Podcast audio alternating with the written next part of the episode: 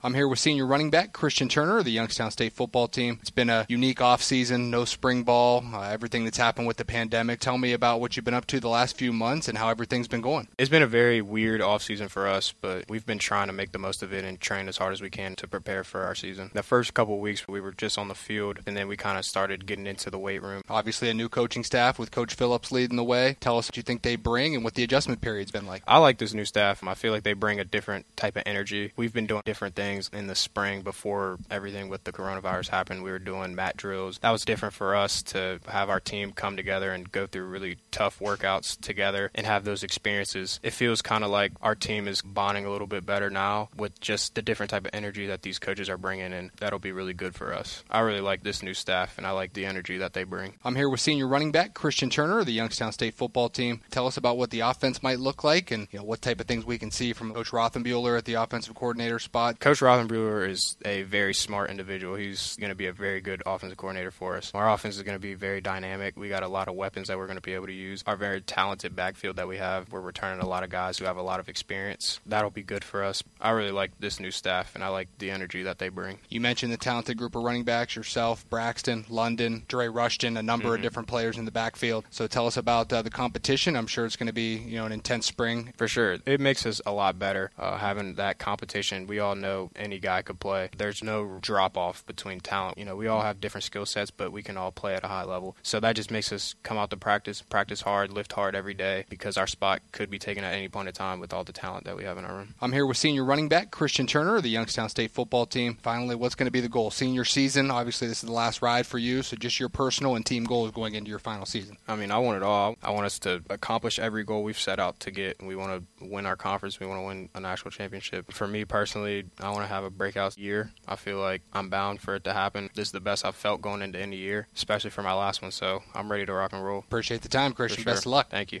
That was today's YSU training camp report with senior running back Christian Turner.